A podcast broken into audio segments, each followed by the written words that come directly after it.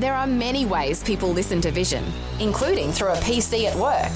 When you fire up your computer at work, go to vision.org.au slash listen and click the Vision or V180 Listen Live buttons. You can also catch the latest Vision National News Bulletin and enjoy a growing range of on demand podcasts from the same page, all while you work. However, and wherever you listen to Vision, you can be sure that the announcers, programs, and music will help you look to God daily.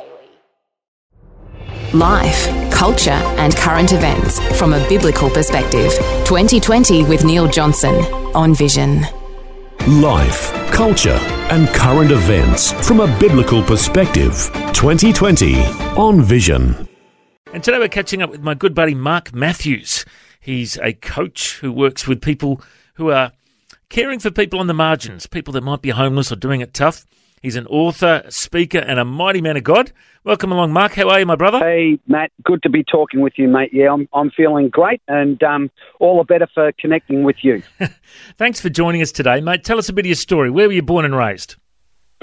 Well, I was born in Melbourne, in uh, Coburg, which is uh, uh, an inner north suburb of uh, of Melbourne.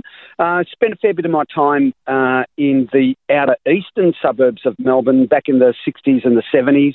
Um, you know, aspiring middle class, a lot of English and Dutch um, migrants out in the suburb that I grew up in, and then ended up in a, a country town in New South Wales, a town called Nowra. Okay. Uh, which was a, a, very challenging time and place for me to be living in at uh, at the age of 15, and uh, found myself, uh, sadly, in that circumstance, found myself homeless, uh, really as a consequence of uh, you know some significant dysfunction within my my family life. so yeah, and so then wandered from that town Nowra back down to Melbourne in very challenging circumstances and was taken in by my Irish uncle. Uh, he had the strange Irish name of Patrick. Matt, can you believe that? uh, and uh, and um, my uncle Pat. Uh, I lived with him for a few years, and uh, he took me under his wing, and he mentored me, and that was really pivotal uh, from my perspective in terms of getting me back onto some sort of sense of stability and certainty and security in life. Wow, it's an amazing story of a young guy who was literally at rock bottom at the age of 15 and homeless, and now here you are helping people uh, get out of homelessness in, in your current work. We're going to get to that soon, but let's just backtrack a bit. So, when you found yourself homeless, uh, mm. was it was it dangerous? Like, how, how did you get food? How did you where did you find a place to sleep? Like, what was it like uh, as a fifteen year old kid on the streets? Oh, it was very scary, mate. It was really scary. Um, so I was living in a tent in a cave it sounds really strange. Uh, down by a creek in that town of Nowra. Uh, and uh, and in that, I was doing a little bit of couch surfing, um, mooching off friends, um, just relying really on the the, the charity and uh, the the goodwill, if you like, of uh, of the parents of, of some of my friends. Um, you know, and some of that couch surfing was also um, in you know the homes of, of my friends, but I couldn't stay for long. So no, most of it was uh, in in that tent in a cave, um, and you know it was it was quite frightening, quite intimidating. I mean, at 15, 16, mate, you're you're not. Uh, you know, you, you, you're not fully formed, obviously, as uh, as a, a person emotionally, psychologically. Um, so it's quite traumatic, and I've, I've had to do a lot of work um, as a consequence of uh, of that that journey. Wow. Um, and look, in sharing that with you, mate, there's no judgment um, at all towards my you know parents in, in any of that because they just had their own issues. Mm. Um, and and I'm in a sweet spot now with uh, both my mother and father, and my dad still lives in Nowra actually. Um, but yeah, it was intimidating. It was frightening. Um, uh, you know, anxiety provoking. Uh, and you know, just trying to sort of work out how you're going to survive each day. And, uh, and in the midst of all of that, mate, um, you know, I was um, binge drinking, binge drug taking, uh, got involved with some sort of very heavy characters.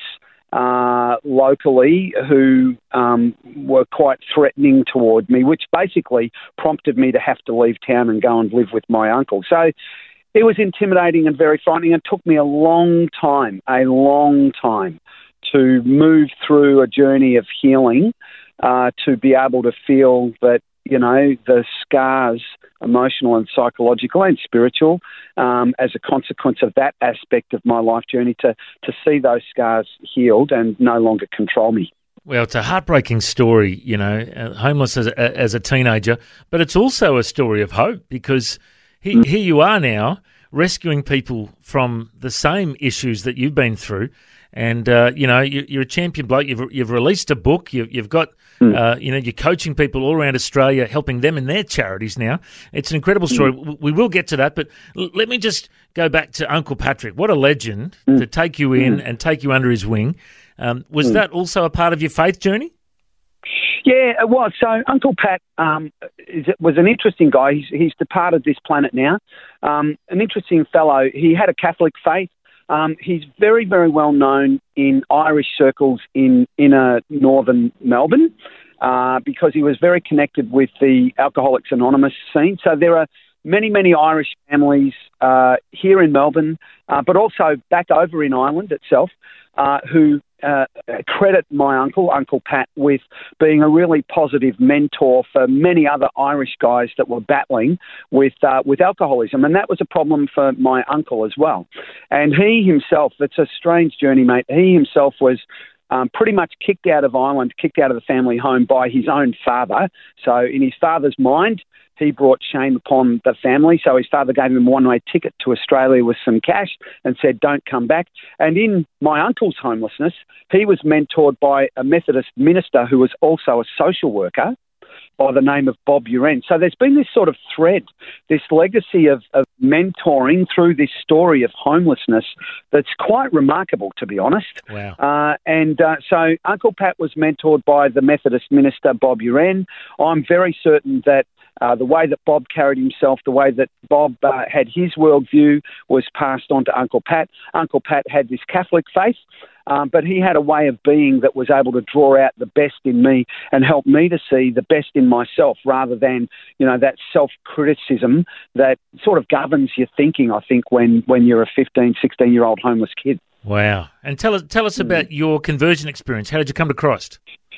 Yeah, well, uh, I came to faith in Jesus Christ in my early 30s. So I'd always had this sense that God was there. Uh, I'd had this sense uh, that one day maybe I would commit my life to Jesus Christ. Um, when we were living in Melbourne as a family before we'd moved to that country town in New South Wales, before we'd moved to Nowra, uh, I used to, my mother and father surprisingly were quite okay with this. I used to just take myself off to the local Baptist church Sunday school uh, around the corner from where we lived. So that was a bit strange when you think about it. But upon reflection, I sort of think, oh, well, that was obviously the Spirit of God drawing me in. And so there were some foundational um, spiritual um, aspects to life that were obviously being laid in, in that part of my journey. Uh, and then, you know, I was connected with different Christians just in my general sort of walk in life who were speaking into my life over a period of time. Uh, and then my, my wife's uncle, so my wife Trish, beautiful Trish, comes from a, a large Catholic Dutch family. And there was one particular uh, uncle of hers uh, who um, was born again Christian, who um, somehow or other just uh, instinctively, perhaps it was spirit led, just wanted to connect with me. And through that connection with him, I started to gain a deeper understanding of who Jesus Christ was. And finally, in my early 30s, mate, uh, I'd hit a bit of a crisis in my workspace, and it was in that crisis where I surrendered my heart to Jesus Christ in my lounge room at home. And uh, I said to the Lord, I was listening to uh, a Christian tape from an evangelist from New Zealand, an end times guy. Um, Barry Smith was his name. I remember him. And, yep. Uh, yep, yep. He said, "The fool says in his heart there is no God." Today, if you hear his voice, you know, turn to the Lord. And so I gave my heart to the Lord, listening to that guy. Um, went to bed, said to Trish, I've just become a Christian. And she said, Yep, that's nice. Go back to sleep. So, so that was the beginning of, of my story. And then from there, mate, I mean, we all know the journey, you know, you're not completely recovered from the, the, the trauma of, of your life necessarily instantaneously, um, but the journey's been a, a, a, journey of engaging with God and the beauty of God and the, the empowering presence of His Spirit to bring me into a deeper space of connection with uh, with Him and uh, and and healing out of all of that. And so from there, uh, my wife became a Christian. My my two children um, made uh, faith uh, faith commitments as as kids, um, and uh, and now I'm working for the church. Awesome, mate. And you know, I've been so blessed to get to know you over the last couple of years. You've been coaching me in the charity work I do with our soup kitchen and our outreach, and and you know, you you've really got an incredible position because you're working for Crossway Baptist, the, the largest Baptist church in Australia, and uh, you're coaching other charities who are reaching out to the last, the least, and the lost. And you, have released a book re- recently called Ordinary Mentoring for Extraordinary Transformation. Tell us a bit mm-hmm. about this yep. book. Well, the book, Toby Baxter and I have co authored this book. So, Toby and I have done a lot of work together in the mentoring space around Australia and overseas. Uh, coach community mentoring is a, a program, for want of a better term, I'd pr- rather call it a ministry. Um, uh, coach community mentoring is a, a, ministry that Toby and I have co authored and uh, is now operational uh, around Australia and overseas. Uh, and uh, we both had this sort of dream separately, really, uh, an aspiration within our heart to one day write a book. And as a matter of fact, somebody prophesied that over me many, many years ago, probably 15 years ago. And it just always sat within me that, oh, well, you know, perhaps one day that will happen. And then just in a, an ordinary conversation with Toby, we both landed on this understanding that um, we, we'd, we'd harboured this desire. Um, coincidentally, ironically, Toby himself had been mentored by his uncle. So we had this common sort of ground in our stories. And so we felt that through the book, we had a story to tell that, um, at the risk of sounding a bit arrogant, we, we thought that it was a compelling story to tell. A story to tell around, well, what, what, what's uh, the sociological sort of need for mentoring? Why do we need it? Um, historically, where does it sit within different aspects of society. Um, theologically, why is mentoring a good thing? Why would God think mentoring was a good thing?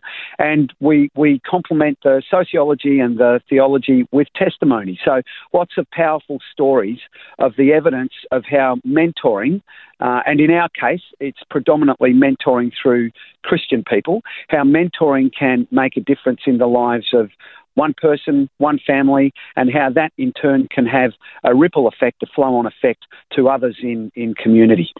Well, I've uh, been on the end of your mentoring from Toby and yourself, and I can certainly testify that uh, it has inspired me uh, to.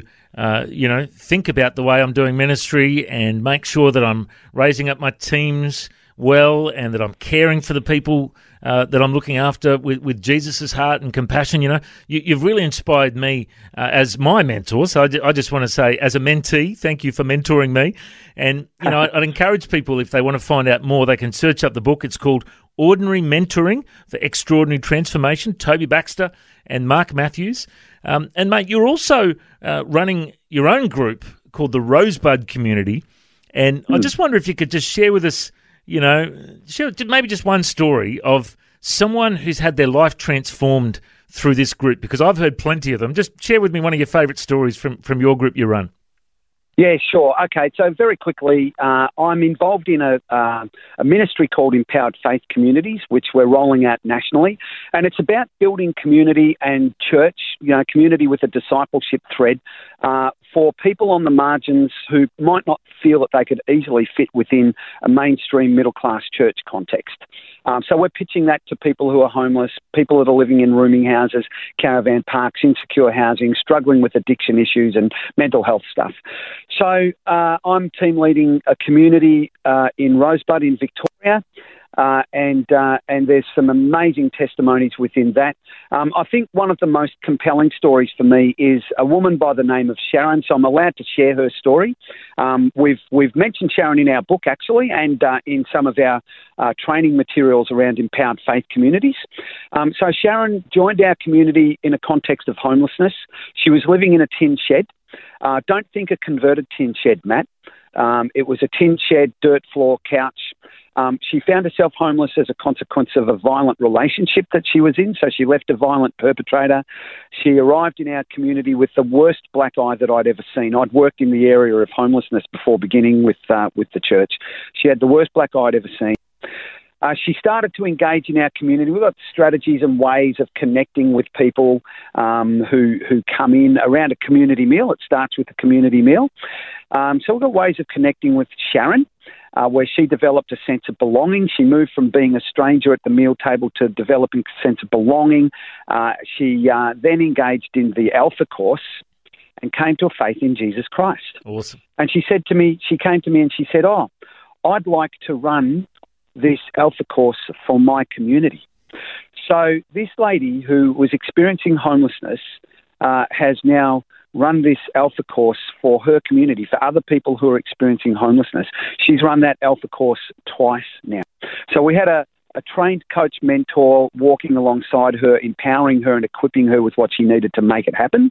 And so through Sharon's efforts in offering the Alpha course to other people experiencing homelessness, um, others have come to faith in Jesus Christ. Wow. And that's what we're seeing. That's what we're seeing in our community. We're seeing people who are homeless coming to faith in Jesus Christ, who are sharing their faith with other people who are experiencing homelessness, uh, and those people that are hearing that good news themselves coming to faith in Jesus Christ and joining our community. And that's not a unique thing to Rosebud itself because that's what Toby Baxter, Sam Hearn, another colleague of mine, and uh, and I are sharing with the nation as well. So church leaders want to know about how to build a discipleship culture with people experiencing homelessness and doing life tough.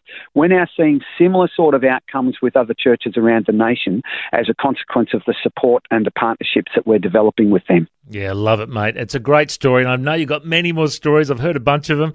It's inspirational to hear what you're doing uh, in in Rosebud there, and uh, mate, it's just amazing that you know a, a, bloke like you who was homeless at the age of 15, uh, you know, and now God has used you, and you know, you, God can use even Collingwood supporters these days, can't he? Hey? well, mate, that's a that's a miracle in itself, isn't it? you know, you're the only Collingwood supporter I know that's got all his teeth. It's amazing. It's been really good to. Well, you, you never know, mate. They could be falsies. be. I, I, had to bring that in because I know you love your footy, mate. Um, we do, have to get going, but uh, if people want to yep. find out more about your book and your ministry, is there a website you can direct them to?